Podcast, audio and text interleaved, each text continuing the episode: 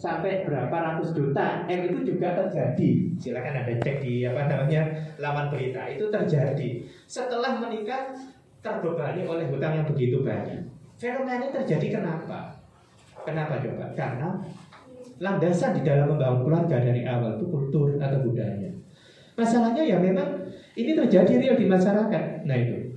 Maka dari awal kita perlu menyadari bahwa ini adalah salah satu tantangan di dalam membangun keluarga. Nah itu. Jika suatu budaya itu kemudian tidak membuat kerusakan, keburukan, maka itu bisa menjadi bagian dari ajaran agama. Makanya dalam konsep usul fikih namanya al-urf.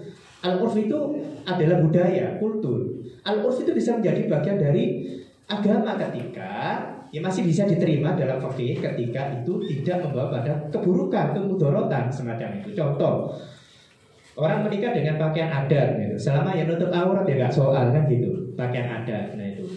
Orang menikah kemudian ada misalkan tumpengan atau apa itu masalah adat. Ya namanya makanan di bolak balik sementing sehat dan sebagainya kan tidak soal. Itu masalah adat. Tapi kemudian ketika ada itu menimbulkan kemudorotan maka tidak perlu untuk diikuti. Tapi ya nggak mudah hal yang semacam ini. Nah itu. Ada lagi kemudian ketika orang itu menikah tantangannya berpikirnya itu adalah budaya, kultur, apalagi kemudian berpikir tahayul, itu ketika menjalani apa namanya? Kehidupan berkeluarga. Pijakannya adalah budaya. Misalkan gini ketika sudah menikah lalu kemudian apa ya istilah si laki-laki dan perempuan tidak punya anak maka akhirnya cara-cara yang ditempuh itu adalah cara-cara apa yang menjadi budaya masyarakat. Namo iki lo cocok ini. Namo iki lo namo iki lo dan itu apa ya istilahnya kalau itu sebenarnya bisa dipertanggungjawabkan secara ilmiah nggak soal. Tapi kadang cara-cara langkah-langkahnya itu ya tidak bisa dipertanggungjawabkan bahkan limit masuk ke ranah-ranah yang itu apa ya e, berbahaya untuk keimanan kan gitu ya. Yaitu masuk ke arah perdukunan dan sebagainya. Nah itu. Sampai cara-cara klinik nah itu. Contoh ini contoh. Sama mas gurung dua anak. Tonggoku ini ku dua anak. Caranya apa? Nyolong dalamane perempuan yang hamil jadi sama colong mas. Jadi sama colong terus mari ngono enggak sama dua anak. Pokoknya guru sama colong aja gitu. Akhirnya kan ya opo ini gitu. Nah bisa jadi kemudian punya anak belum terus kemudian masuk polisi iya kan gitu.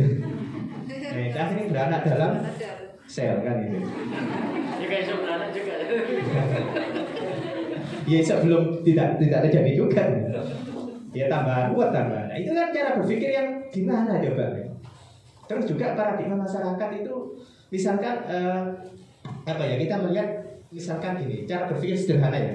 Banyak anak banyak rezeki. Nah itu. Ya. Dia anak kok luru kurang. Akeh anak akeh rezeki sih ngomong itu melarat dulu kan yo apa yo? Kayak di store nih Akeh anak akeh rezeki, masalah dia melarat gitu loh. Tukaran terus gara-gara ekonomi. Anaknya akeh, ngomong kayak mulu kan aneh loh. Nah itu. Terus bilang ke saya gini, gak tak gak enak loh mas, soro sampean. Terus saya itu, mbak dibalik apa enggak? Kali sih, sudah. Gih, matur suwun, temani mawon. Lu kalau dibalik gampang. Lu memang sampean enggak soro. Nah, mulai sampean soro. Wah, bahagia, aku kan udah ketemu kalah ya Allah. Jadi apa ya fenomena ini fenomena yang unik. Nah, kenapa kemudian banyak anak banyak rezeki kemudian menjadi satu budaya atau kultur masyarakat? Ya kita melihat si ngomong sopo. Nah, si ngomong kemudian mereka itu secara kesiapan ekonomi siap, secara kesiapan secara psikologi siap. Banyak anak ya oke okay lah. Nah itu. Misalkan kayak keluarga Halilintar misalkan, itu nggak tahu ada plus minusnya ya bisa anak akeh terus dikoordinasi dengan sebaik mungkin ya. Ono sing nangani dapur, ono sing nangani iki, ono sing mbak-mbak, ono sing bapak kan jadi koordinator, fokus koordinator. Fokus ngongkon. Jadi no, ngarep laptop Lalu dikontrol kan itu. Bagaimana kabarnya bisnis laundrynya? Lancar ya. Bajunya anak apa? Mas mas kakak gimana? Lancar semua. Oke. Bagaimana bisnis hotelnya? Kamari dulu mulai ngomong apa? Membersihkan kamar saudaranya sambil mengembangkan bisnis hotel. Nah, misalkan seperti itu. Nah, ini kalau ngono ya bisa ya gak apa-apa. Masalahnya kan tidak mau keluarga seperti itu. Nah, itu. Jadi Bukan banyak anak banyak rezekinya, banyak anak itu tergantung dari kesiapan. Makanya di dalam etika mempunyai anak itu ya mesti orang itu hitungannya. Nah itu banyak tidaknya tergantung dari kesiapan kita. Nah, kalau misalkan banyaknya anak itu kemudian tidak disertai dari kesiapan ekonomi, ya nggak bisa.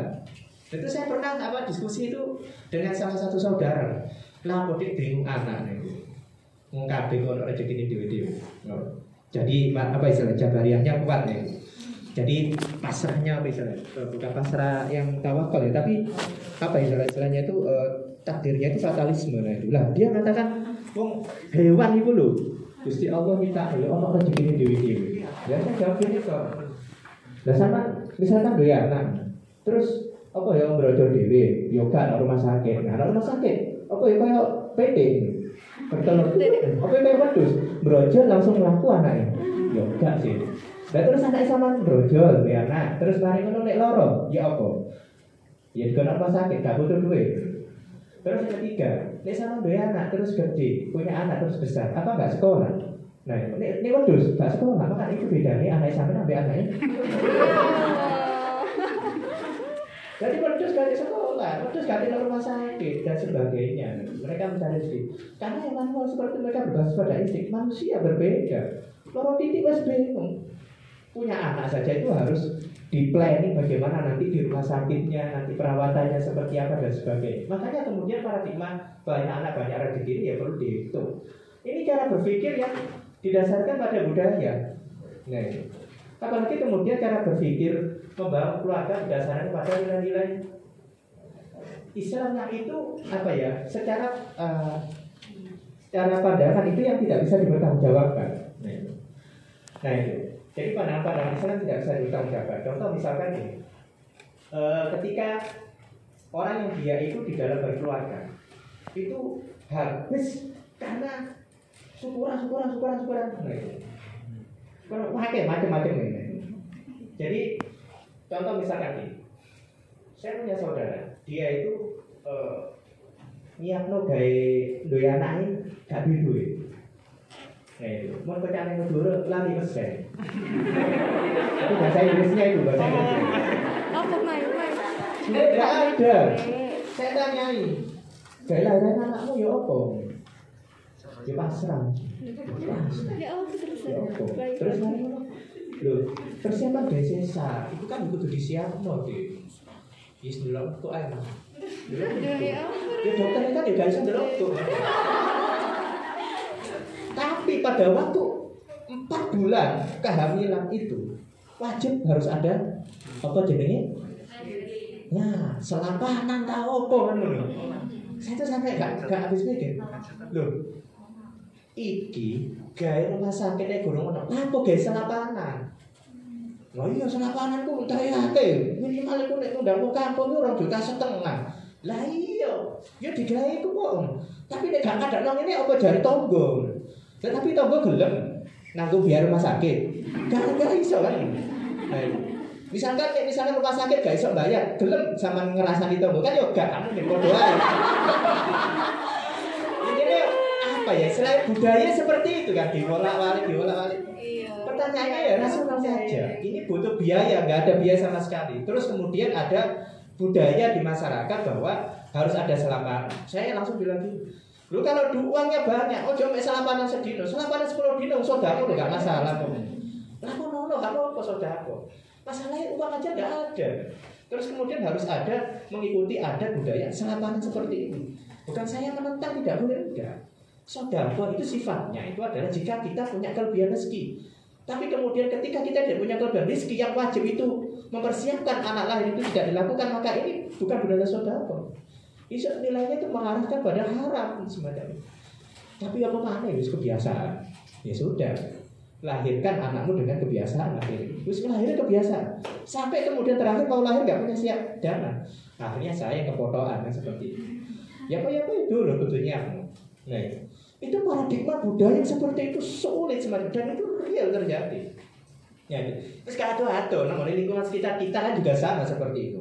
Jadi kita hidup dengan paradigma keluarga yang ruwet nah itu.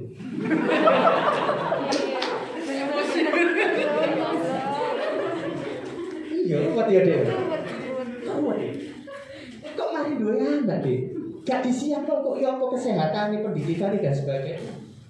Syukuran. Baik. Akiko gak ngetasi gak nutut, tuku wedhus loro gak tutut. Nah, akhirnya kok syukuran kowe. Lah iya. Akiko itu hukumnya ini, ini tak jelas sebenarnya. Saya gak ini gak ada dua gak bisa. Nabi Muhammad gak tahu di Akiko ya. Abu Bakar Umar gak tahu di Akiko. Nah, lah ya apa wis mari lahir biar lahirnya zaman jahiliyah kan gitu ya. Lah saya itu umur petang puluh akiko, nilainya sodako, karena gak, gak, gak sampai tak ekstrim enggak. Ya itu nilainya sodako. Ya wis lah gak masalah. Tapi sih pasti ini gak ada duwe. Dipaksa kudu ngadano kasyakuran mana. Mari selabaran terus ada tuh cara kasyakuran. Loh, padahal anaknya gurung diimunisasi, padahal harus ada ikut posyandu imunisasi tertentu dan sebagainya kan gitu. Gak ono tabungan, gak ono apa wis. Ngono ya dilakoni ae. Dan itu terjadi nih. Akhirnya kan ngurus dodol ya Allah, ya Allah, kira. Nah itu, itu real terjadi bahwa masyarakat kita di dalam membuat keluarga para paradigmanya pijakannya itu bukan ilmu.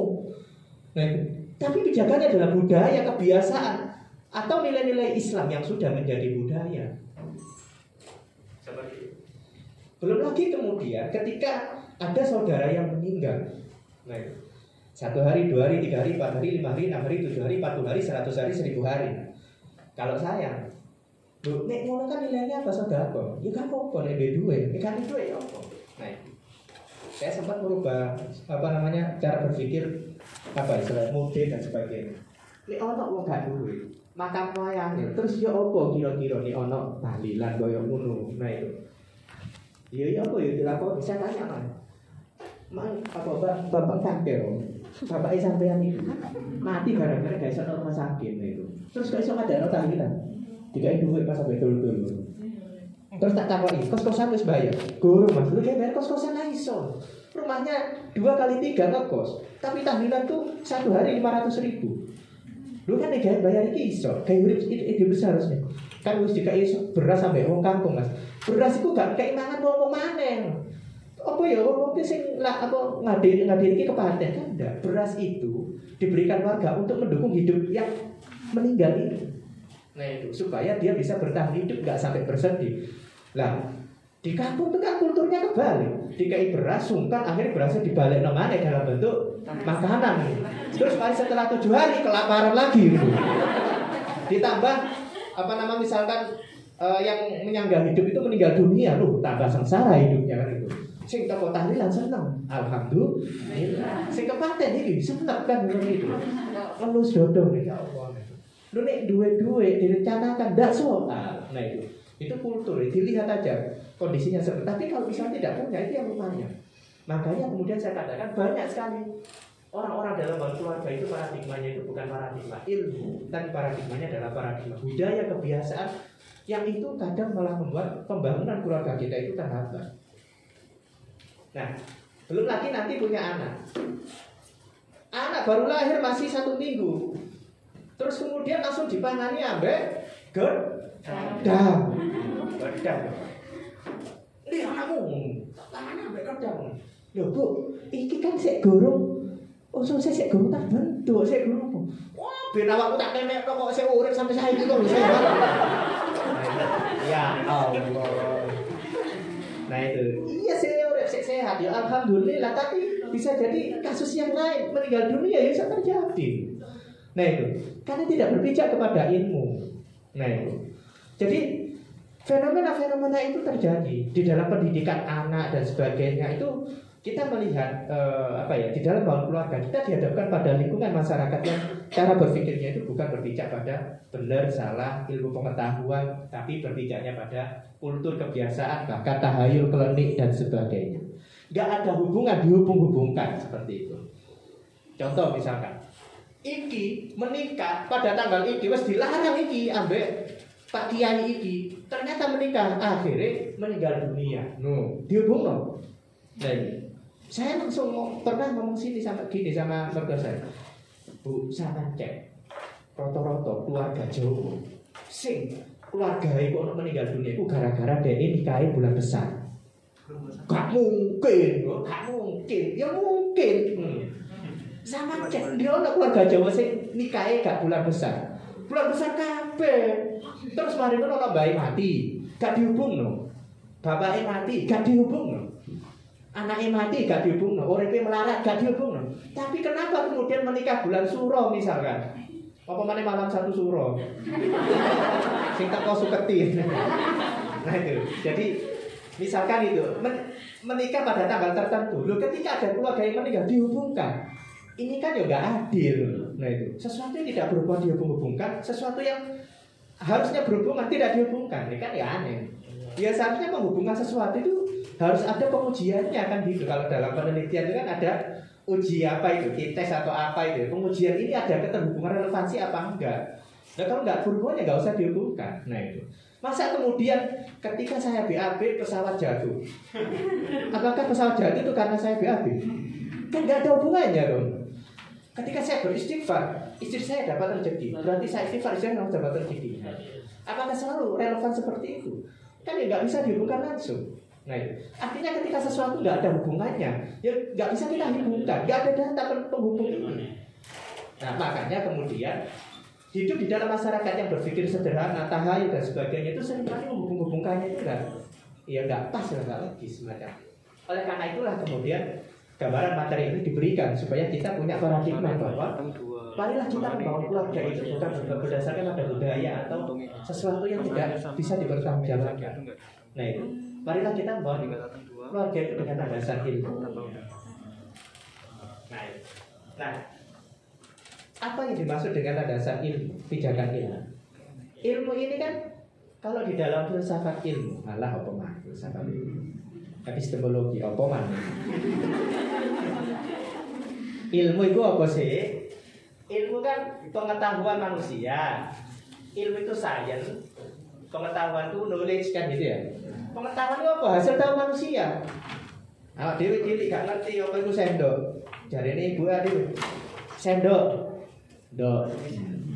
Mama, mama. Bapak, pak. Nah. Maem, em. Kita dikenalkan dengan realitas, aktivitas atau benda-benda. Kita merekam itu, mengenal itu, itu pengetahuan. Nah itu, ketika mengenal data, informasi dan sebagainya, jadilah kita punya seperangkat pengetahuan itu. Lalu pengetahuan itu yang kemudian menghubungkan antara data 1, 2, 3, 4, 5 Menghubungkan itu artinya jadilah kemudian itu menjadi seperangkat pengetahuan kita. Lah pengetahuan itu dalam konteks tertentu itu nanti akan menjadi sebuah pengetahuan yang sangat terhubung. Kita makan saja itu kompleks loh Dalam orang makan tidak pernah lihat sendok Itu bingung ketika dikasih sendok ya? Bisa kayak sawah-sawatan ya Bisa-bisa berakhir ya? Oh biasa itu gak gawe piring. Nah itu yang juga kita mengenal piring, kita mengenal sendok itu adalah mengenal teknologi. Nah itu proses pengenalan itu kemudian menghubungkan apa hubungannya antara sendok dengan garpu dengan ini. Contoh misalkan saya sendiri ketika makan ada supit ya, ya kan bingung supit ya. Mana ngambil supit kan ya, dia nyopit langsung, becuk terus nyopit langsung. Karena nggak biasa tuh. Karena itu bukan hanya pengenalan, oh ya supit ini gawe nyopit iki, tapi masalahnya kan iki kan butuh skill, butuh latihan. Ini kan gak iso iso. Terus kapan mangane kan? Suwen itu saja butuh pengetahuan butuh pengetahuan dan butuh proses psikomotor. Nah ini psikomotor. Orang BAB itu ada trainingnya iya toilet training kan gitu. Anak kecil ketika toilet training lepas no saja itu juga sulit kan. Lu gak pas lu gak pas. Kurang situ deh kadang dia itu BAB saja itu sering kali nggak nggak bilang ke mamanya dan itu ada proses latihan. Itu proses pengenalan toilet, proses pengenalan mana, terus proses ah, itu kompleks sebenarnya. Nah, kemudian kita ketika pengetahuan kita itu saling terhubung, akhirnya kita mengenal kehidupan sehari-hari, maka jadilah seperangkat pengetahuan. Lah, bedanya pengetahuan ini dengan ilmu? Bedanya pengetahuan dengan ilmu adalah pengetahuan itu hasil tahu manusia. Segala hasil tahu manusia, cerapan indera manusia yang dimasukkan ke dalam otak, maka itu pengetahuan. Sedangkan ilmu itu adalah pengetahuan yang sudah teruji. Teruji secara ilmiah, maka itu namanya ilmu. Nah, itu. Jadi ketika manusia itu memahami suatu realitas, realitas itu ada yang bersifat imateri maupun materi, nampak ataupun yang tidak nampak. Nah, itu. Ketika proses memahami ini, maka jadilah kemudian pengetahuan pengetahuan itu nanti lewat proses baik secara rasional dipikir no maupun secara empiris kejadian langsung diamati nah itu nah ketika manusia itu melakukan proses ini ini diuji, maka jadilah kemudian ilmu. Jadi kuncinya ilmu itu adalah pengujian. Nah, makanya kemudian di dalam ilmu itu sendiri itu ada proses pengujian. Nah, itu ada proses kritisisme, mengkritisi. Iya tak, benar tak. Nah, itu. Dan di dalam proses keilmuan itu biasa, beda pandangan itu biasa. Ekonomi, ono mazhab A, mazhab B, ya apa enggak? Sosiologi, ono mazhab A, mazhab B, ya kan? Nah, itu kok nomornya agama ya sama. Sehingga nek wong kemudian dalam tataran keilmuan beda pandangan terus mari ngono nesu mengkafirkan salangan gak biasa berbicara apa gak biasa mengamati gak biasa berbeda pandangan gak bisa diskusi. Kalau orang paham ilmu pengetahuan beda biasa. Diskusi nah, diskusi dan terbuka pemain hukum ini menurutku ini ini seret nggak tahu kalau bertanggung jawab bisa diterima di sini yes, mereka akan membandingkan. Nah lalu sama-sama dokter saja itu yo bisa beda bisa beda pandangan kok. Iya bangga satu teman saya itu ada problem kista No, ini dokter A ngomongin gini, no, ini dokter B ngomongin no, dokter ini. Lah, no, ini dokter C, C. Dokternya itu sewot. Gini, gini, gini penyakitnya. Loh, katanya dokter ini gini. Loh, Anda pernah ke dokter? Iya, saya pernah ke dokter ini katanya gini. Saya juga katanya dokter gini, gini, gini. Oh, Anda banding-bandingkan dokternya. Nah, itu. Emang dokter boleh dibanding, no? Kerja apa? Wong second anamnesa itu menjadi bagian dari proses pengujian analisis dokter pintar nggak sih dokter ini? Oh, dokter misalnya goblok-goblok itu terjadi kok. Jadi saya punya teman apa bapak papanya itu dokter. Terus saudara juga dokter. Dia telepon ini. Ibu mau kayak apa? Obatnya goblok kan ibu lupa kan iya pada-pada dokter yang biasa tadi nah itu. Sing ayah kuliah pinter biasa goblok. Goblok biasa. Ibu mau kayak obatnya nah itu itu biasa. Dokter dalam operasi itu nanti beda beda langkah beda cara. Yang penting mereka punya paradigma keilmuan bedanya dengan ya orang yang awam. Ketika masalah obat orang awam itu biasanya kalau menangani masalah itu kayak kayak segala sesuatu tahu. Kalau berilmu dia tahu batas. Orang berilmu tahu batas. Nah, jadi bayangkan tukang becak ngomong politik baru ngomong sekolah ngomong virus ngomong masalah itu kok yang penting apa nah, itu. jadi semakin tahu mana-mana. Padahal orang yang itu peneliti profesor vitamin C dia nggak berani berbicara virus. Oh virus ya bukan ahli saya ya ini setahu saya virus kayak di dasar toh tapi lebih detailnya ya itu orang paham ilmu pengetahuan. Nah orang dia itu ahli tafsir nggak berani kemudian masuk lebih dalam ke persoalan-persoalan fakih yang itu tidak dia pahami. Dia tahu batas dia tahu batas. Nah, karena itulah kemudian ketika berbicara tentang ilmu ilmu itu ketika didalami semakin dalam maka di situlah kemudian muncul yang namanya ahli. Nah itu ahli Nah ahli itu yang kemudian ada yang diakui oleh masyarakat dalam bentuk sertifikat dan sebagainya. Ada yang kemudian keahlian itu diuji lewat apa? Ya kehidupan itu. Bagaimana dia itu kemudian di, apa, di, diakui oleh masyarakat bahwa dia itu adalah orang yang mampu di bidang A, B, C, D. Nah, jadi ilmu itu seperti itu. Makanya kemudian di dalam pembangun keluarga yang berlandaskan pada ilmu, kuncinya adalah kita itu senantiasa berpikir. Kuncinya di situ berpikir berpikir untuk apa? Mencari pengetahuan. Mencari pengetahuan teliti dewe kangelan yang boleh aja pernyataan dia gitu nah itu masalah misalkan mendidik anak yang baik. Ya apa yang mendidik anak yang baik? Kita lewat berpikir bisa. Nah itu masalahnya kan apakah pekerjaan anda itu nangani anak? Nah anda mengamati anak terus mari ngono anda punya bisnis dodolan beras. Ya beras bisa ketoyalan kan ngono. Saya tahu tak meneliti anda ini terjalan beras bisa enggak ketangani anda bisnis apa lah itu? Tapi kalau anda misalkan bergerak di bidang itu maka ya alhamdulillah fokus di anak penelitiannya di anak bidangnya anak dan sebagainya nah sekalian membesarkan anak dengan ilmu seperti itu. Tapi nggak akan bisa kemudian menyelesaikan persoalan kesehatan fisik semacam itu karena ini persoalannya ranahnya sudah berbeda. Nah jadi sekali lagi ada batas-batas batas-batas pengetahuan, batas-batas pemahaman dan sebagainya. Oleh karena itulah ketika kita berpijak pada ilmu pengetahuan kita senantiasa berpikir. Nah dalam berpikir itu kita akan mencoba mencari data. Nah itu mencari data. Dan data itu tergantung dari apa rumusan masalah kita. Kalau dalam metode ilmiah itu kan kalau jelimetnya kan gini, latar belakangnya apa, terus kemudian rumusan masalahnya apa, tujuannya apa, terus landasan teorinya apa, metodologinya gimana datanya apa terus analisanya gimana ke Wis kuncinya ini tok. Ketika kita tidak memecahkan masalah, mesti kan punya masalah. Masalahnya harus jelas. Dan kadang di dalam keluarga tukarannya itu disik, tukaran, kurang, kurang, kurang, pengen pecah dan sebagainya. Masalahnya apa loh, belum jelas. Seksi itu masalahnya nggak iki, seksi itu nggak iki. Bias persepsi yang ada. Nah itu. Lu kan aneh, iki masalahnya apa? Masalah iki tak iki. Ini masalah iki yo fokusnya iki sih. Enggak masalah iki yo nyambung nang iki. Nah, iki kan akhirnya yo kudu dipecah masalah situ di dhisik. Kadang kita itu di dalam memecahkan masalah nggak jelas rumusan masalahnya apa. Makanya di dalam membangun keluarga berlandaskan pada ilmu kudu jelas sih mecahkan masalah itu apa. Nah, dan masalah-masalah yang harus dipecahkan masalah keluarga itu banyak kok. Maka di situ kita menetapkan prioritas yang itu. Kayak tadi, ada tuntutan keluarga besar untuk mengadakan selapanan. Terus ada tuntutan untuk mempersiapkan anak ini lahir dengan selamat ya kudu nyiapno apa namanya uh, uang ya itu untuk mencapai itu. Terus mana boleh diprioritaskan? Yo yang prioritas ya mesti mempersiapkan anak dulu bagaimana bisa lahir dengan selamat kan. Maka di situ kita mencoba untuk memecahkan persoalan ini apa anakku ketika lahir itu selamat. Ketika lahir selamat maka anakku butuh anggaran samin. Nah itu. Nek namanya dokter iki ini dokter kan butuh periksa koyoknya disiap no berarti dua iki koyoknya.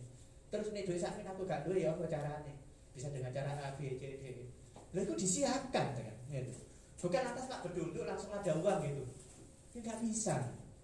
Nah itu.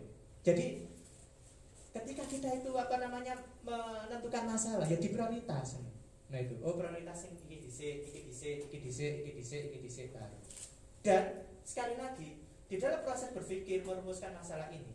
Nah, kita juga akan mengukur nilai pentingnya sampai sapiro. Oh, penting gak seberapa penting. Kadang masalah keluarga itu akeh, mulai tangi turun sampai turunannya itu ada aja masalah misalkan kita tidur belum sikatan udah ditukaran belum sikatan loh oh iya sih ya lali. Eh lama tutup apa gorong? Oh iya udah ditutup. Mari tutup lama kok gak dipateni lawangi. Oh iya eh dipateni lawangi dipateni lampu nih kan boros ini. Oh iya. Wakil ternyata. Nah macam-macam nah, jadi eh, masalah-masalah yang kecil-kecil maupun masalah yang besar-besar. Engkau kadang masalah apa istilahnya e, kehidupan keluarga yang itu ngefek ke kita misalkan. Misalkan ada orang tua sakit itu ngefek ke kita. Nah itu. Lah yuk bapak ini kondisinya sakit ini, iya terus ya apa? Anak dia masuk gak hewan nah masuk gak hewan itu ya juga ya menjadi pertanyaan rumusan masalah iya terus ngilangnya apa? Nah, tapi kini ya masalah ini ya apa solusi? Lah ini kan pecah masalah tuh untuk bapak kurung mari ada iki dua masalah iki. Dulu coba. Umpamanya keluarga itu misalkan dulurnya sepuluh misalkan setiap dulu di masalah dia. Ada bikin apa bikin masalah keluarga dia ya ono wong tua ya ono dulur siji dulur ini kan akan di prioritas ini nah, makanya kita menentukan prioritas dalam berpikir. Rumusan masalah itu jelas. Nah di prioritas masalah itu terus mari ngono ketika rumusan masalah tujuan mesti jelas. Oh masalah kok ini tujuannya ini berarti marmun boleh solusi. Lah boleh solusi inilah kemudian kalau dalam teori namanya landasan teori. Kalau di kita ya namanya kita boleh di teori sebenarnya ya apa caranya contoh misalkan persoalannya adalah persoalan keuangan maka kita ya mencari ilmu tentang keuangan ya apa caranya ketika kita itu tidak punya uang caranya supaya kita itu bisa punya uang sebesar ini untuk nah maka kita membuat menggunakan perencanaan nah nah ketika kita itu sulit maka kita berbicara pada ahli ono data toko buku, ono data toko ahli dibanding no. Nah itu tidak semua kata ahli kemudian kita langsung plug enggak. Tidak semua apa yang ada di buku langsung plug enggak. Tidak semua hasil pikiran kita plug enggak. Kita menganalisa lewat berpikir mandiri, lihat buku ahli dibanding no, muncul solusi. Nah seperti itu. Ini kalau dalam keluarga secara mandiri loh ya. Proses berpikirnya seperti ini.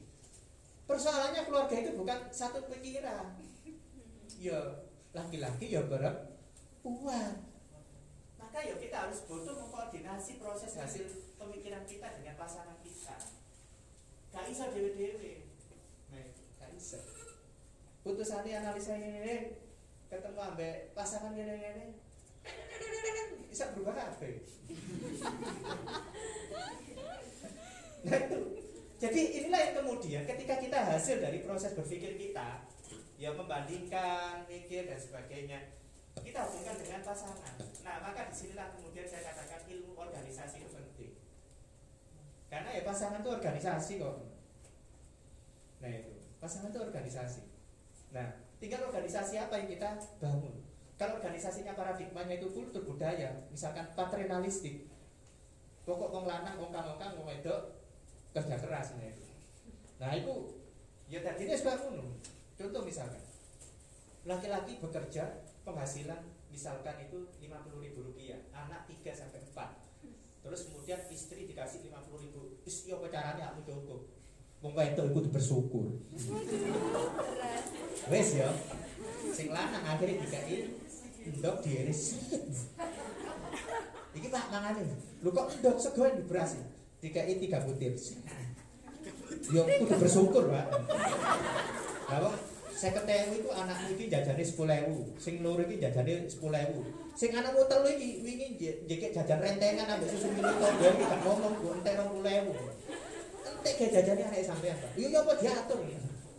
nanti, ya konflik. Akhirnya mau nggak mau sebenarnya seluruh urusan logistik keluarga itu yang paling detail mengetahui ya biasanya ya, istri kan gitu. Ya. Makanya kadang saya itu memahami bagaimana seorang istri itu detail di dalam menawan. Kadang kita itu nggak tega. Piro ini? Piro, piro ini pak? Iki pak, telulah saya pun. 13.000. 13.000 iki larangi 6.000. Lah saya gak tutup, Mbak. Aja nemen-nemen. Aja nemen-nemen nek ae. Aja nemen-nemen ya apa 500 nek dikali ku ya akeh nek. Jawabannya Ah iya, oh iya, ini kalau nang pasar aku wis mikir ae sih. Gak tega. Kadang ya saya memang ya di detail lah ya wah kayak kebutuhan mulai toko apa berambang, bawang, apa nek dikali itu ya wah Nah, dan artinya di situ kita perlu berkomunikasi. Nah, persoalannya di situ ada paradigma-paradigma yang itu apa ya tidak berbasis pada organisasi yang per- apa ya modern, tapi organisasi tradisi. Laki-laki itu orient- orientasinya kerja, pokok di rumah itu adalah ya wis koran, maca dan sebagainya. Masalah cuci baju, terus masalah bersih omah itu urusannya omah itu. Nah, perempuan semacam. Nah, persoalannya adalah ketika kebutuhan ekonomi kurang, perempuan harus bekerja. Apakah sama seperti itu? Ya akhirnya abot sih itu kan gitu. Yang perempuan pulang dari kerja itu harus cuci baju, membersihkan rumah. Yang laki-laki panganannya di bu, panganan iki lho rinso. Lah sing bau kan tangan. Bau ya dewa iki bau. Kalau ekonomi ku kuat, enak lah ada pembagian tugas dan sebagainya. Persoalannya di lapangan kan tidak seideal itu. Kita membangun keluarga dari awal itu membangun ekonomi yuk. Butuh kerja bareng. Butuh saling memahami. Ibarat bal-balan tuh feel-nya itu kena antara Messi sampai misalkan pemain situ itu ono feel akhirnya gak ate delok langsung nembak balik seret langsung tepat nang koncoe kan nah seperti itu ketika istri butuh bantuan langsung suami bantu ketika suami butuh bantuan istri juga bantu nah saling mengisi seperti itu yang sulit ya. nah makanya di situ paradigmanya adalah berorganisasi. Makanya ketika kita itu kemudian proses berpikir ya, berdasarkan pada ilmu golek ilmu koyong ini tidak selesai di sini. Kita harus menggunakan cara berpikir ilmu organisasi. Dilebokno dalam konteks organisasi. Maka di sini ada proses dialektika diskusi komunikasi dan sebagainya. Karena berkeluarga itu ya tim. Ngetokno duit ngetokno duit bareng. Nah itu. Hakikatnya tim. Dan orang menilai luar itu ya tim. Duduk siji siji ya sebagai satu kesatuan iya kan? Nah itu makanya kemudian ada apa nama suaminya Trijoyo ibunya dipanggil ibu Trijoyo kan? Suaminya bapak Sentot nah itu. Nah istrinya dipanggil ibu Sentot kan? Itu nah itu. Bap- apa eh, suaminya Bu Pak Lukito lah. Ibunya dipanggil Buluk Bukit atau Buto. Oke. Nah, itu menunjukkan bahwa di masyarakat memang penilaian terhadap keluarga itu satu. Makanya kemudian di sini butuh organisasi. Nah, ketika berorganisasi butuh komunikasi dan di situ butuh kepemimpinan. Maka harus ada yang namanya pemutus, kata pemutus. Keluarga itu nih organisasi, iso kayak keluarga ilmuwan diskusi, tangkong tangkong diskusi sampai sedina semua tidak mari melakukan riset dan sebagainya. Eh, iki keputusan iki kudu engko, ya apa iki? Iki sido apa gak? Bantu wong tua iki sakmene sido apa gak sik sik diriset dhisik. organisasi bahwa ketika kita melakukan analisa, melakukan perbandingan data dan sebagainya, kita diharapkan pada ya kondisi sing kadang itu tidak ideal. Maka di situlah umur organisasi ada. Nah, kalau terjadi mufakat, alhamdulillah, syukur alhamdulillah, ya senang. Persoalannya dalam keluarga itu banyak hal yang itu kadang kita nggak mufakat kok, sulit. Aku nggak setuju, Loh, tapi aku setuju. Nah, terus ya apa? Lalu dewe dewe, ya gak iso. Akhirnya apa? Ya wis apa ini pemimpin? Nah, dalam hal ini siapa pemimpin? Nah, kadang kita menggunakan sistem pola kepemimpinan makro. Ada yang menggunakan pokok nih masalah duit ya wis tak serahkan awakmu. Nah, itu yang perempuan, wis keputusan di tangan. Kalau masalah eksternal dengan keluarga besar itu aku. Nah, ada yang seperti itu. Ada yang wis, apa jari misalkan pokok nih iki masalah keluarga aku sih mutus no. Nah, itu.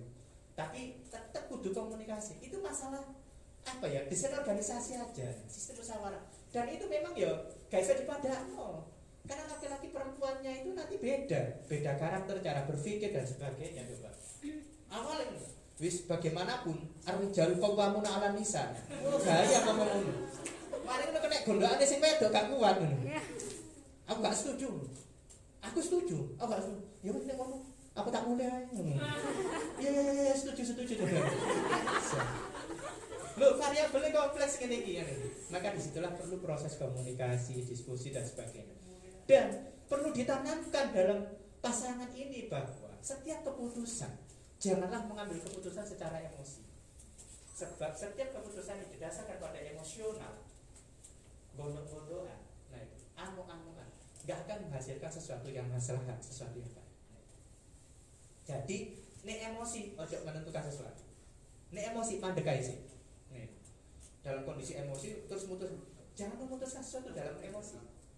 Makanya hadisnya jika kamu itu emosi marah maka diam. Berwudulah nah duduklah. Nah itu. Sholatlah dan sebagainya. Intinya adalah tenangkan dulu emosi baru diskusi jalan. Nah, nah masalahnya kadang sering kali di keluarga itu ya kadang tuh keluarga saya sendiri misalkan. Dia itu apa sih sih paham apa yang diputuskan oleh bapak itu ibu kadang nggak tahu. Apa yang diputuskan ibu bapak juga nggak tahu. Kadang persoalan duit itu yang menjadi sensitif. Salah harus duitnya titik ya mari ngono. Todo gak ngerti ini. Posisi dibuat dua bos dan itu gak, gak ada komunikasi. Jendol jendol gak sama ngomong bapak. Nih ibu nyimpen duit sama soalnya ini kamu gak dibelanjain bapak itu semua lagi nah itu itu menunjukkan pola komunikasi yang tidak bagus nih Yes, kalau saya intinya, ya pos 1, pos 2, pos 3, apa pun itu, proses komunikasi itu penting. Nah, dalam proses kita berbicara pada ilmu pengetahuan seperti ini, kita melakukan analisis berbicara pada ilmu laki-laki perempuan, tapi tetap ini kudu didiskusikan. Nah, dan hasil keputusan itu adalah hasil keputusan bersama. Nah, maka di situ ketika deadlock harus ada kepemimpinan di situ. Siapa pemimpin? Ya wis. Nah, ketika ada persoalan dalam keluarga, hasil keputusan itu salah, maka pemimpin harus berani tanggung jawab. Nah, Nah itu, ya berarti kamu cak, ya ini salahku, ya sepuluh dan sebagainya dievaluasi dan sebagainya. Nah itu berbicara pada itu. Dalam segala hal kita harus berbicara pada itu. Nah itu. Maka ini menjadi landasan yang butuh dikuatkan dalam setiap keluarga. Dan ini gak gampang.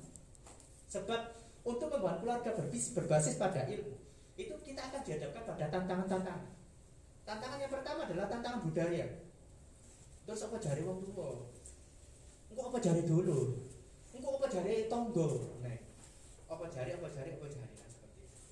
Nah persoalannya kan kalau hidup kita itu ditentukan apa kata orang lain, terus bagaimana kita menata diri kita? Nah, maka ya kita hidup berdasarkan pertimbangan-pertimbangan yang rasional. Nah, jika memang kemudian pilihan-pilihan hidup kita itu bertentangan dengan budaya, tinggal bagaimana kita tidak terlalu crash dengan budaya. Ya yes, teman-teman lah crashing, nah kan seperti itu. Ini gak setuju, ya wes lah gak usah diomong no. Kan selesai tuh. Nah itu. Alasan apa, alasan apa, alasan apa kan selesai. Gak ada masalah mana. Gue insya Allah ada, insya Allah. Nah. Sama tuh gak no, gak ada rezeki. Nah itu. Mari ngono, pas lu kok gak ada no ini ini. Gue ini ya nopo dapat biaya operasi ini kita sih betul gak ada itu. Kenapa nyuwun jenengan saged ngono. Nek jenengan saged ngurune nggih alhamdulillah lho. Yo aku yo gak ada duit. Nggih terus yo napa solusi? Dijak pikir bareng. Lho terus aku kok mikir. Ya diajak mikir bareng. Lah akhirnya kerasa. Ayo kan, ya kerasa. Buka no variabel ini. Dibawa variabel ya kerasa. Lu ya apa urusanmu? Enggak kan ini urusan kita bersama, Bu. ya itu dinamikanya berkeluarga. Nah, artinya apa? Artinya ketika kita berkeluarga itu akan dihadapkan membangun keluarga yang berbasis pada ilmu pengetahuan. Itu tantangan budaya itu kuat. Nah, saya sendiri sering kali e, ketika punya pertimbangan prinsip ya saya pegang prinsip saya dan apa orang tua paham kalau saya pegang prinsip ya sudah. Yang pasti saya itu pasti ngomong gitu. Yang pasti hidup saya tidak akan pernah menyusahkan orang. Tidak akan pernah menyusahkan orang. Kapan pun itu saya ingin menjadi keluarga yang memberikan rahmat titik beda pandangan gak apa-apa. Tapi aku gak bakal usah ngomong ini. Nah keluarga ngomong ini aku beda pada pendapat. Menurutku kemaslahatan. Iya tapi udah ya wes berarti saya tidak setuju. Boleh kan aku harus pura kaiso tapi itu memang ada hitung hitungannya teman-teman sekalian. Kuncinya adalah ketika kita itu bisa memberikan keputusan pada keluarga besar kuncinya adalah berikan rahmat sebanyak mungkin. Contoh misalkan orang tua sampai yang kangen mau tua lorok dulu-dulu gono sing ngewangi sangan dhewe. Wis tak kandangi kabeh. Biar rumah sakit aku sing ngeterno aku sing aku. Terus dulurmu ate misalkan oh kudu ngene ngene ngene. Jawabannya ngene. Ya gak apa-apa sampean gelem merawat ya gak iso ya. Nah ya sehingga kita bisa menjadi pemutus nih nah kita punya bergening posisi yang tinggi. Kalau dengan orang tua kita tidak pernah meminta sekalipun bahkan kita memberikan manfaat sebesar apa pun maka secara otomatis orang tua akan sadar bahwa setiap pilihan hidup kita pun pilihan hidup yang baik, maslahat, bukan untuk keburukan. Nah, dan akhirnya memang di keluarga kita bisa menjadi leader. Karena menjadi leader itu memang di keluarga itu memang apa ya istilahnya itu gak hanya menjadi leader menurut enggak, tapi tanggung jawabnya besar. Mikir, kalau mikir ya apa solusi ya apa solusi ya apa solusi itu yang lumayan berat semacam. Nah, oleh karena itulah teman-teman sekalian, Ketika kita didiamkan pada kultur atau budaya, kuncinya adalah kita menjadi agen kultur. Kunci dari menjadi agen kultur adalah berikan masalah sebanyak mungkin, baik di keluarga besar maupun di masyarakat di kampung. Nah, saya berani berbicara di kampung setelah saya itu kemudian menjadi ketua TPA, dikenal masyarakat dan sebagainya. Saya berani berbicara. Nah, berani berbicara. Tahlilan model koyok ini yuk duduk islami. Justru ini malah mengarah kepada keharaman. Wah ini koyok ini soalnya dicelus setan nang aku. Lah nek gak celuk ngono blentak kan. Biar-biar dia gak wani ngomong, ya wis meneng ae. Ya wis urusane lah monggo kalau saya. Jadi budaya itu tantangan kita. Maka kita perlu menjadi orang yang paham budaya. Oh, dua ilmu itu ya mesti kudu memetakan budaya masyarakat, budaya keluarga besar. Keluarga besar itu budaya ini, keluarga besarku dari yang perempuan kayak gini. Perlu dipahami. Nah itu dipahami. Nanti kita menyikapinya seperti apa? Beda, tidak selalu bermusuhan. Nah itu. Kita bisa mencari titik samanya kok. Nah, titik samanya di titik mana. Nah itu seperti itu. Yang pasti kita menghormati perbedaan dan kita tidak memaksakan kehendak, kita berikan manfaat sebanyak mungkin kepada lingkungan, kepada keluarga. Itu budaya itu. Nah itu. Yang kedua, tantangannya adalah tantangan hawa nafsu. Hawa nafsu. Tantangan diri hawa nafsu ini yang lumayan. Ketika membangun uh, keluarga berdasarkan kadang kita pengennya itu yang rasional itu A, tapi jadinya B. Karena yukanya yang makan nyaman yang milih A. Contoh misalkan nih, rokokan. Jadi gak usah dihitung angin-angin lagi. Asap dilebokno, ya gak enak. Terus berpuno di paru-paru. Ya dari dokter ilmu pengetahuan harus ngomong itu merusak. Tapi ya apa ya gak enak ini.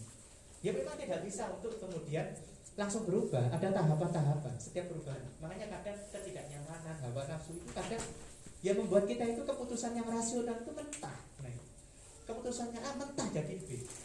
Nah itu. Maka kita harus sadar akan godaan hawa nafsu ini. Makanya biasakanlah yang benar jangan membenarkan kebiasaan. Ah saya ngomong itu yang gampang tapi ngelakonnya dan akan saya juga bisa melakukan. Teman deh kebiasaan itu kadang membuat kita itu rasionalisasi. Ya kadang tuh kadang sih ngomong dia kebiasaan di rumah kan wakil loh nah ya kadang sih saya lah iya masa mulai kerja tak ngewangi bodoh nih yo nyapu nyapu iya ya tak nyewangi nyapu. Ngewangi nyapu. Iki kotoran kok tambah kotor kabeh. Nah justru itu aku duduk ahli nih makanya nih yo diserahkan pada ahlinya Masuk. Orang-orang orang banyu ngene ya mana nih. Saya gak objektif. Terus daripada mentekno banyu, ya wis lah ya apa api. Ya wis tak. Ya wis. Gak maksa to, kan gak pengen ora to. Tapi Pak kudune kan ya latihan. Ya ini intinya gitu teman-teman sekalian. Kadang pilihan-pilihan kita itu yang rasional A, karena gara-gara itu B. Nah, hawa nafsu godaan ini mesti ono namanya manusia. Maka untuk hal-hal yang bersifat prinsip ini kita benar-benar harus menentang hawa nafsu. Tapi untuk hal yang kemudian masih bisa dan sebagainya di, di apa ya masih nggak terlalu prinsip mungkin ya butuh proses lah dalam berubah. Tapi yang pasti ini tantangan. Secara nasional pilihan A tapi dari B karena gak nyaman, gak enak dan sebagainya. Ini tantangan. Tantangan yang ketiga itu adalah kebiasaan diri kita. Ketika kita memutuskan sesuatu berlandaskan pada ilmu, kita harus berani untuk baca. Lah kalau landasannya ilmu, gak wani moco, ya sulit kita menjadi keluarga yang berlandaskan pada ilmu.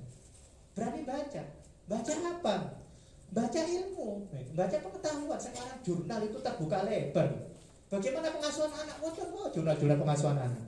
Bagaimana mengasuh orang tua yang sudah sepuh? Ilmu gerontologi itu banyak. Baca. Masalahnya minat baca kita itu rendah. Senang ini aku mau status kita nyiling. Nah, orang tua adalah yang gini gini gini. Kalau nggak gini gini gitu gitu gitu. Jadilah anak yang gini gini jangan gitu gitu. Iya ya, saya terharu. Jarang kita itu mau membaca tulisan yang panjang. Jarang kita membaca tulisan ilmiah. Maka saran saya, nek kene iku pengen mengkaji ilmu, baca jurnal. Nah, masalah iki golek apa jurnal ini? Endi sing gawe apa sing jurnal sing bagus waca diwaca. Oh, koyo ngene ini. Kalau enggak, tanyakan pada ahli. Makanya berkumpul dengan orang yang baik itu enak kan itu. Oh, si dokter ditakok, konco dewe kan. Nah, oh, gini, oh itu gini, gini, gini. Nah, enak langsung oleh advice. Nah, itu kalau kita misalkan membaca, membandingkan dengan ahli itu mampu, oh, itu enak tambah. Tapi kita itu kan gitu itu butuh waktu ya. Kita punya urusan bisnis nih, kita butuh pemecahan masalah cepat gimana?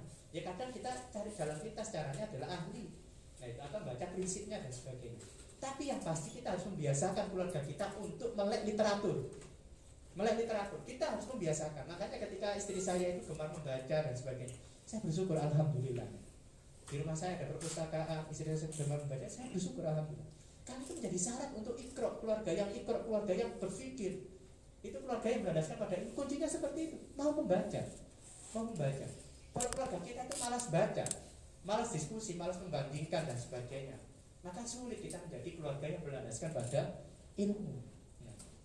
Dan ingat Allah menyampaikan di dalam Al-Quran Yarfa'illahu alladhina amanu minkum walladhina utul ilma darajat. Allah akan mengangkat derajat orang yang beriman dan berilmu. Nah itu beberapa derajat. Maka kalau orang beriman berilmu personal diangkat derajatnya oleh Allah, maka keluarga yang itu didasarkan pada keimanan yang kuat, terus kemudian dia berpijak pada ilmu, diangkat derajatnya oleh Allah keluarga. Mudah-mudahan keluarganya teman-teman di sini dan keluarganya teman-teman yang akan dengan bangun ini menjadi keluarga yang beriman dan berilmu pengetahuan. Mudah-mudahan keluarga kita menjadi keluarga yang diangkat derajatnya oleh Allah Subhanahu wa taala dan bisa memberikan manfaat buat sebanyak-banyak masyarakat. Amin ya rabbal alamin. Mungkin itu yang bisa saya sampaikan secara waktu jam berapa? ya? Jam Saya diangkat diingatkan ya kalau misalkan 15 menit. kurang 15 menit lagi. 15 menit lagi. Oke. Pertanyaan. Jadi itu kalau misalkan ada diskusi monggo masih 15 menit. Jadi kesimpulannya adalah ketika kita itu kemudian membangun keluarga maka jadikanlah keluarga kita itu berpijak berlandaskan pada ilmu, bukan pada kebiasaan, bukan pada budaya, bukan pada cara berpikir tahayul dan sebagainya, tapi berpijaklah pada ilmu. Nah, dan untuk berpijak pada ilmu banyak sekali tantangan dan kita harus siap menghadapi tantangan-tantangan itu secara bilikmah, secara bijak, secara baik. Oke, itu kesimpulan yang bisa kita ambil pada eh, apa istilahnya materi kali ini ya. Mudah-mudahan bermanfaat. Kalau ada pertanyaan silakan, masih ada waktu. Silakan bagi teman-teman yang mungkin ada pertanyaan dari penyampaian Wijaya Budiono. Gitu, oke. Kasih, kasih.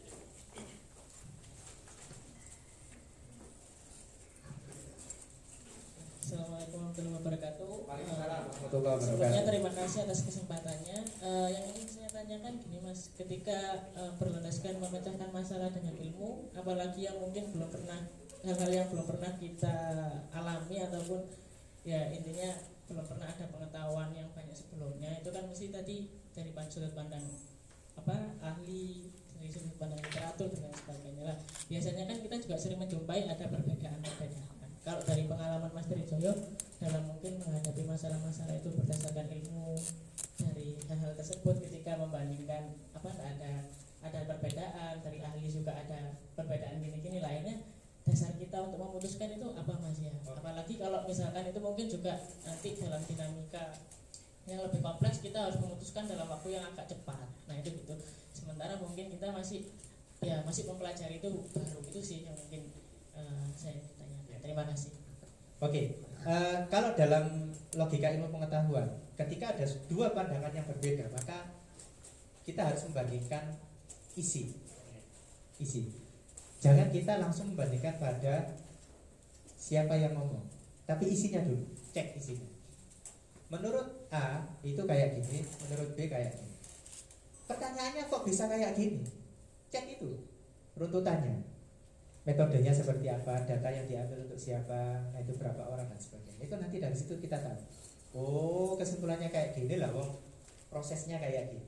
Maka wajar menyimpulkan kayak gini. Kalau ini menyimpulkan kayak gini, karena metodenya kayak gini, data yang diambil kayak gini, sampelnya kayak gini, misalkan kayak gitu, hasilnya kayak gini. Nah, dari proses perbandingan inilah kita akan bisa mengambil kesimpulan. Apakah kita ambil salah satu ataukah kita tidak ambil kedua-duanya tergantung rumusan masalah kita kan gitu. Nah, jika rumusan masalah kita itu adalah masalah tentang pengasuhan eh, anak misalkan, yang itu berumur berapa gitu. Ada banyak model pengasuhan kan gitu. Satu model itu ngomong kayak gini, satu model kayak Ternyata satu model itu diambil dari sampel orang-orang Perancis. Yang satu diambil dari orang-orang Arab Saudi misalnya. Hasil modelnya berbeda. Oh iya wajar beda. Anak tuh Indonesia Jawa ini. Lah tak jeki kabeh ya gak iso. Ya wis berarti ini sebagai knowledge wawasan. Kita cari titik universal. Jadi intinya adalah jika ada dua pandangan yang berbeda, jangan diterima mentah-mentah. Nah, karena keselak ya mentah-mentah. Nah, jadi dipahami di prosesnya apa. Jadi setiap ilmu itu pasti ada rumusan masalah. Pasti ada landasan teori yang digunakan, pasti ada metode yang digunakan. Sampelnya itu juga ada sampai kemudian muncul kesimpulan. Ya dibandingkan aja di, dibanding naik gini dibandingkan dibandingkan saja. Lalu kemudian kita hubungan dengan rumusan masalah kita. Cocok apa enggak? Pas apa enggak? Nah kalau kita hanya pada hasilnya saja nggak ketemu nanti ini mengatakan pendidikan anak yang terbaik adalah A. Menurut ini pendidikan anak yang baik itu B. Kita nggak tahu backgroundnya kenapa dia menyimpulkan seperti itu. Hasilnya adalah seakan-akan dua hal yang berdiri sendiri. Padahal ini studi kasusnya A ini karena studi kasusnya beda dengan yang B. Secara teorinya sama ternyata. Maka kita mengambilnya adalah landasannya ini. Bisa jadi nanti kita memunculkan yang, yang lain karena landasannya beda. Seperti itu. Si, terpahami ya teman-teman sekalian. Jadi ketika ada perbedaan pandangan antara dua ilmuwan, cara mengkajinya itu adalah kaji prosesnya. Kenapa kok mengatakan seperti itu? Nah, lalu kemudian kita bandingkan. Nah, itu kan. Apalagi sekarang di era internet seperti ini kan apa ya terbuka lah informasi seperti itu kita bisa membandingkan. Nah kalau waktu kita terbatas maka biasakan kita itu membaca juga. Karena membaca itu membuat kita itu semakin tahu mana yang penting mana yang tidak. Dan dengan kita membaca kita bisa membandingkan. Atau yang kedua kita bisa membandingkan ahli. Nah, ahli kita bisa membandingkan. Dengan kita sering membaca kita tahu mana ahli yang benar-benar ahli mana yang tidak semacam itu. Si terang ya teman-teman sekalian. Itu kayak gitu saya tuh pernah konsultasi pada ahli yang itu ahlinya banget tapi sudah sepuh ketika saya ke sana dua kali dia lupa dengan saya.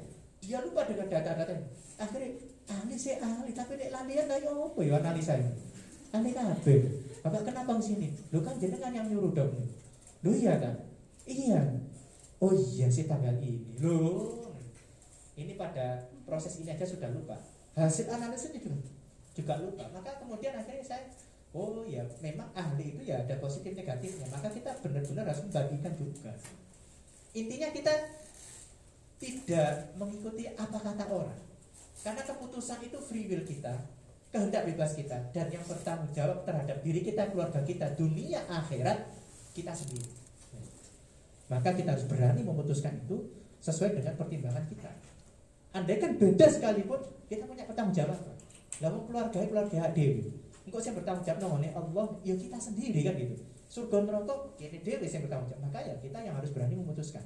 Nah kuncinya adalah dibandingkan saja prosesnya. Nah itu dan berani mengambil keputusan.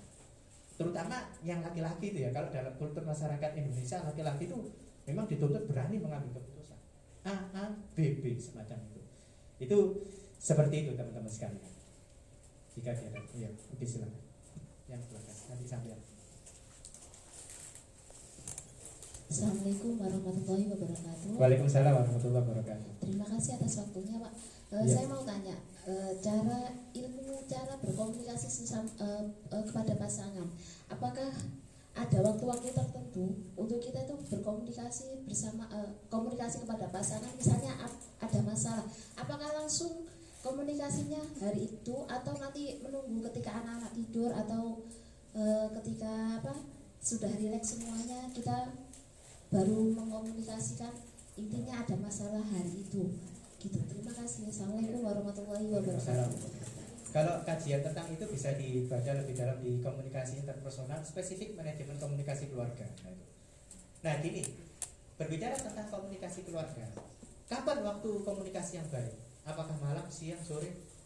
Ya lihat konteks. Karena komuni- komunikasi itu tergantung dari komunikator dan komunikan. Nah itu. Nanti kondisi komunikator dan komunikan itu menentukan pesannya seperti apa, waktunya kapan, medianya apa dan sebagainya. Lo kalau ada ini mengatakan komunikasi yang baik itu malam hari. Lah nek bojone ben bengi ku kerja, misalkan kerja siapa? Si telu misalkan. Ngomongnya apa? Mas kita harus ngomong. Ini waktu yang terbaik. Sik dek iki ono masalah kerjaan. Ini yang baik nih. Baik bagimu, bagiku juga. Nah, itu bisa jadi konsep tersendiri. Jadi waktu itu intinya ya tergantung sama kondisi konteks. Jadi kuncinya di dalam komunikasi. Komunikator yang tidak ngomong ini harus paham komunikasi. Dan di dalam berkeluarga dua-duanya itu harus berpijak sebagai komunikator karena komunikasi keluarga itu dua arah. Bukan hanya yang laki-laki aktif atau yang perempuan pasif enggak, yang perempuan pun juga harus aktif di dalam berkomunikasi. Dua-duanya itu komunikator. Makanya komunikasinya two ways communication, ada dua komunikasi dua arah. Lah kunci di dalam komunikasi interpersonal itu salah satu kuncinya itu adalah pertama itu keterbukaan. Jadi seneng seneng gak seneng gak seneng setuju setuju gak setuju gak setuju. Jangan ada dusta di antara kita. Nah kuncinya di situ. Kalau ketidaksetujuan dan sebagainya itu dipendam, nggak selesai masalahnya abu-abu. Nah, yang ada itu permukaan saja. Padahal ya di- ada ada yang dipendam disembunyikan seperti itu. Kalau pengen clear di dalam komunikasi interpersonal, eh, minimal keterbukaan. Ke- Keterbukaan itu muncul ketika ada saling percaya, saling jujur. Nah itu. Nah saling percaya, percaya bahwa suaminya itu baik, istrinya itu baik, percaya bahwa suaminya itu nggak mungkin bohong pada dia, percaya bahwa istrinya juga nggak mungkin bohong. Sehingga saling percaya, saling jujur itu perlu dibangun. Trust, kepercayaan. Nah itu. Nah membangun trust itu ya nggak gampang kan seperti itu. Apalagi dalam berkeluarga. Makanya kepercayaan di mana pun, apalagi di keluarga, itu membangunnya lama, tapi menghancurkannya mudah. Nah, itu. Ketika seorang suami misalkan ternyata dia membohongi kepercayaan istri, istri nggak akan percaya lagi. Lu ngono terus bangunan keluarganya mau dibangun pakai apa? Nah itu. Sama ketika si istri juga tidak mampu menjaga kepercayaan suami. Ya sulit juga suami akan percaya sepenuhnya. Dia ngomong ini padahal kau ini. Aku aku aku is tahu lah ini. Istrinya juga menyembunyikan. Ah, kalau ngono kapan mari ini kan seperti itu. Kuncinya dalam komunikasi keluarga itu ini saling memahami itu muncul ketika saling percaya, saling terbuka. Komunikasi baru bicara panjang. Nah, berikutnya saling memahami. Ketika paham, itu tahu suami kita tidak mau ngomong. Oh, istriku lagi mood. Ya sudah. Nah, ketika istri ngamuk, oh berarti aku ya menang aja. Soal ini geni, ojo ditambah geni. Itu. Tapi orang teknik komunikasi ini apa itu? Ya wanita itu paling suka untuk dirayu, paling suka untuk dipuji. Sampai ini kok mas, ini ini ini Dek, sama nek ngambekku kok tambah ayu. Sekali sampai mas. Beneran deh. Woi langsung hilang kamu ya hilang. Materi ngamuknya itu hilang semua. Sumpah ya deh. Lu namanya lu kalah ayu ambek sampean. Masya Allah. Boleh dijawab Mas Arvin? Gombal gitu. Nah, itu. Itu apa ya istilahnya itu? Ya saling memahami pasangan. Kadang pasangan itu komplain bukan kadang masalah-masalah apa ya serius. Kadang masalah sepele sepele ulang tahunnya dia gak dikasih hadiah gitu aja. Itu tadi sedih lah itu ya jadi persoalan gitu. salah ini salah. Oh lah ini ulang tahun deh ya nah itu. Nah, nah itu yang kemudian perlu dibangun nah minta maaf terima kasih itu penting aku sayang kamu aku cinta kamu. Itu penting. Kenapa waktu pacaran saja bilang seperti itu? Nah, lalu ketika sudah menikah terus mari ngono gontok-gontokan. Gak membangun keluarga. Nah itu. Lu perlu apa enggak? Perlu karena sayang itu diucapkan. Itu penting. Karena itu akan membangun kebiasaan pola bahwa sadar bahwa kita benar-benar menyayangi istri kita. Nah itu. Nah itu. Ketika istri ng- ngamuk ya orang teknik komunikasi. Istri ngamuk kamu nggak marah kalau saya marah? Enggak saya lebih baik marahi aku daripada marahi tetangga Iya kan, marahi toko tambah repot ya nih. Marahi nomornya wong akeh kan ya repot. Mending sama saya. Atau misalkan kita membangun komunikasi yang apa ya istilahnya itu paradigmanya itu pemecahan masalah. Nah itu kuncinya adalah pemecahan masalah. Jadi opo masalahnya sih? Masalahnya sih? Nah itu semua itu semua tergantung dari proses saling memahami. Teori A, teori B, teknik sesuatu yang bersifat teknis itu kontekstual. Jangan pernah kemudian Anda menerapkan teknik komunikasi keluarga langsung di blek di keluarga. Acur, iso bedo. Kuncinya adalah teknik ini sebagai wawasan. Tapi kuncinya adalah pahami situasi, pahami lapangan, pahami kondisi keluarga Anda, pahami pasangan Anda, pahami, pahami betul. Kalau kita pahami gak teori-teori, iso kok menciptakan teori sendiri. Dari pasanganmu kok ini komunikasi ini mas, ya. Ya. Ada orang dia itu pendiam tidak bisa merayu dan sebagainya. Terus dikongkon komunikasi teknik merayu dan sebagainya. Ya kangelan gitu. mungkin cara-cara dia itu lain mungkin diam. Tapi perilakunya itu penuh kemesraan. Marah sih dikasih tulisan. Seret ditaruh nama Indonesia. Sayang ketika kamu marah aku sadar bahwa aku adalah sosok yang lemah. Tapi tahukah kamu aku sayang kamu Tiga bunga melati ngono. Gate ngomong arek, gate ngomong. Bojone moyo kabeh. Apa aku sayang parang. Dan teknik, teknik itu muncul dari apa? Situasi kondisi. Maka kuncinya adalah pahami pasangan kita, pahami situasinya. Nah. Dalam komunikasi kuncinya seperti itu, komunikasi itu. Dan lalu kita dari proses saling memahami ini saling. Dan itu proses itu proses belajar yang terus menerus Jangan pernah kemudian ketika nggak cocok sekali, kayaknya kita nggak cocok, dia gak iso. Karena proses berkeluarga itu adalah proses senantiasa untuk saling memahami. Nah, ya ini mesti beda, situ lanang, situ beda. Kok dengan podo, kan ya angel kan. Cara mikirnya wes beda, karakteristiknya masa lalunya wes beda, maka proses saling memahaminya itu, ya itu yang kemudian ya butuh waktu. Nah, maka kuncinya adalah saling memahami. Nah, itu kuncinya seperti itu ya. Oke. Mungkin yang lain silakan.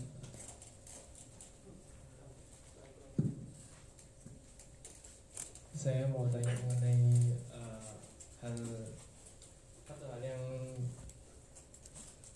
kurang dibahas terus mengenai bangun keluarga bangun keluarga pasti tidak terlepas dari konflik Tak Iya. lepas dari apa? konflik Konflik. Oh iya. konflik perpecahan perbedaan pendapat atau hal-hal yang bikin gak suka tadi kan cerita yang disuka-suka yang enak-enak sedikit menyinggung hal yang eh, agak kurang suka seperti eh, cerai. Jadi khususnya eh, orang yang sudah berkeluarga itu kan pasti ada eh, menghadapi konflik ketika ada yang salah entah si suami yang salah atau ber, berbuat yang salah. Pasti ada yang harus kita evaluasi harus kita pahami. Oh ini bisa dimaafkan. Oh salah seperti ini tidak bisa dimaafkan Eh, saya, saya minta tolong Mas Trijoyo itu eh, menceritakan pengalaman eh, teman-teman atau saudara atau bahkan cerita di zaman Nabi dulu bagaimana menghadapi hal-hal yang seperti ini tips dan triksnya seperti apa. Soalnya kan kita nggak jarang lihat berita eh, ada orang sudah lamar tapi nggak jadi ada orang yang barusan menikah tapi cerai dan sebagainya. Nah tips dan triksnya mempertahankan eh, ketika di situasi tersulit pun ketika marahnya atau sama gotok-gotokan misalkan seperti itu. Ya oke. Okay. kalau bicara tentang cerai makanya dalam hadis nabi cerai itu adalah sesuatu yang halal tapi tidak disukai. Dalam Islam itu sangat tidak dianjurkan. Apakah terjadi? Terjadi. Di dalam cara Islam ada. Nah contoh. Cerai itu terjadi antara anak angkatnya Nabi. Oh, bukan lingkaran Jawa ya, anak angkatnya Nabi. Namanya Zaid. Zaid punya istri namanya siapa? Zainab. Nah itu. Zainab binti. Ini adalah keluarga merdeka. Kaya raya, terpandang. Zaid ini adalah budaknya Nabi yang diangkat menjadi anak. Nah itu, diangkat menjadi anak. Nah, ternyata awal pernikahan itu Zainab sudah tidak mau. Lalu kemudian muncul ayat yang pada prinsipnya itu adalah mengatakan bahwa jangan kita di dalam menikah itu memandang pada status dan sebagainya. Nah, itu. akhirnya dinikahkanlah Zainab dengan Zaid. Di dalam proses pernikahan sering kali terjadi ketidakcocokan. Nah, tapi di sejarah saya tidak tahu itu seperti apa. Tapi dalam konsep masyarakat Arab perbedaan status ini punya pengaruh yang cukup signifikan. Makanya kalau dalam konsep Islam namanya sekufu. Sekufu itu maksudnya adalah seimbang. Nah. Karena ketidakseimbangan ini akan menimbulkan proses adaptasi yang sulit, seringnya perbedaan-perbedaan baik cara berpikir, kul- kultur budaya itu lumayan semacam itu. Nah, akhirnya Zainab ini kemudian sama Zaid, akhirnya Zaid sama Zainab itu kemudian terpaksa bercerai. Dan bercerai setelah itu ya wis bercerai. Lalu kemudian Zainab dinikahi oleh Rasul. Dan ini nggak terjadi permusuhan, ya wis biasa. Nah, nah artinya perceraian adalah sesuatu sing apa ya yang pernah terjadi di dalam sejarah nah, dan itu adalah sesuatu yang memang ya tidak terelakkan nah itu sesuatu yang pahit tapi memang ya memungkinkan terjadi nah pertanyaannya adalah kapan cerai itu bisa terjadi ketika sudah beda secara visi nah, terus visi ketika perbedaan itu pada tataran karakter pada tataran teknis bisa kok ditemukan kok kok tujuannya model ya misalkan tujuannya misalkan nenggoni gresik misalkan tujuannya model loh beda jalan, beda jalur, beda style dan sebagainya. Saya bisa di tanpa beda pada visi sama nilai-nilai prinsip. Itu yang kadang itu sulit. Nah, itu. Maka kemudian akhirnya memunculkan yang namanya konflik konfliknya itu bisa sampai kualitasnya tingkat kedalamannya lumayan. Nah nah makanya ketika kita berbicara tentang perceraian faktor-faktor perceraian itu kalau di KUA faktornya bulat masalah ekonomi. Iya. Nikah mono orang ketiga nikah mono masalah apa mana gitu apa? Lupa saya. Tapi kebanyakan masalah ekonomi. Oh kekerasan tadi ya.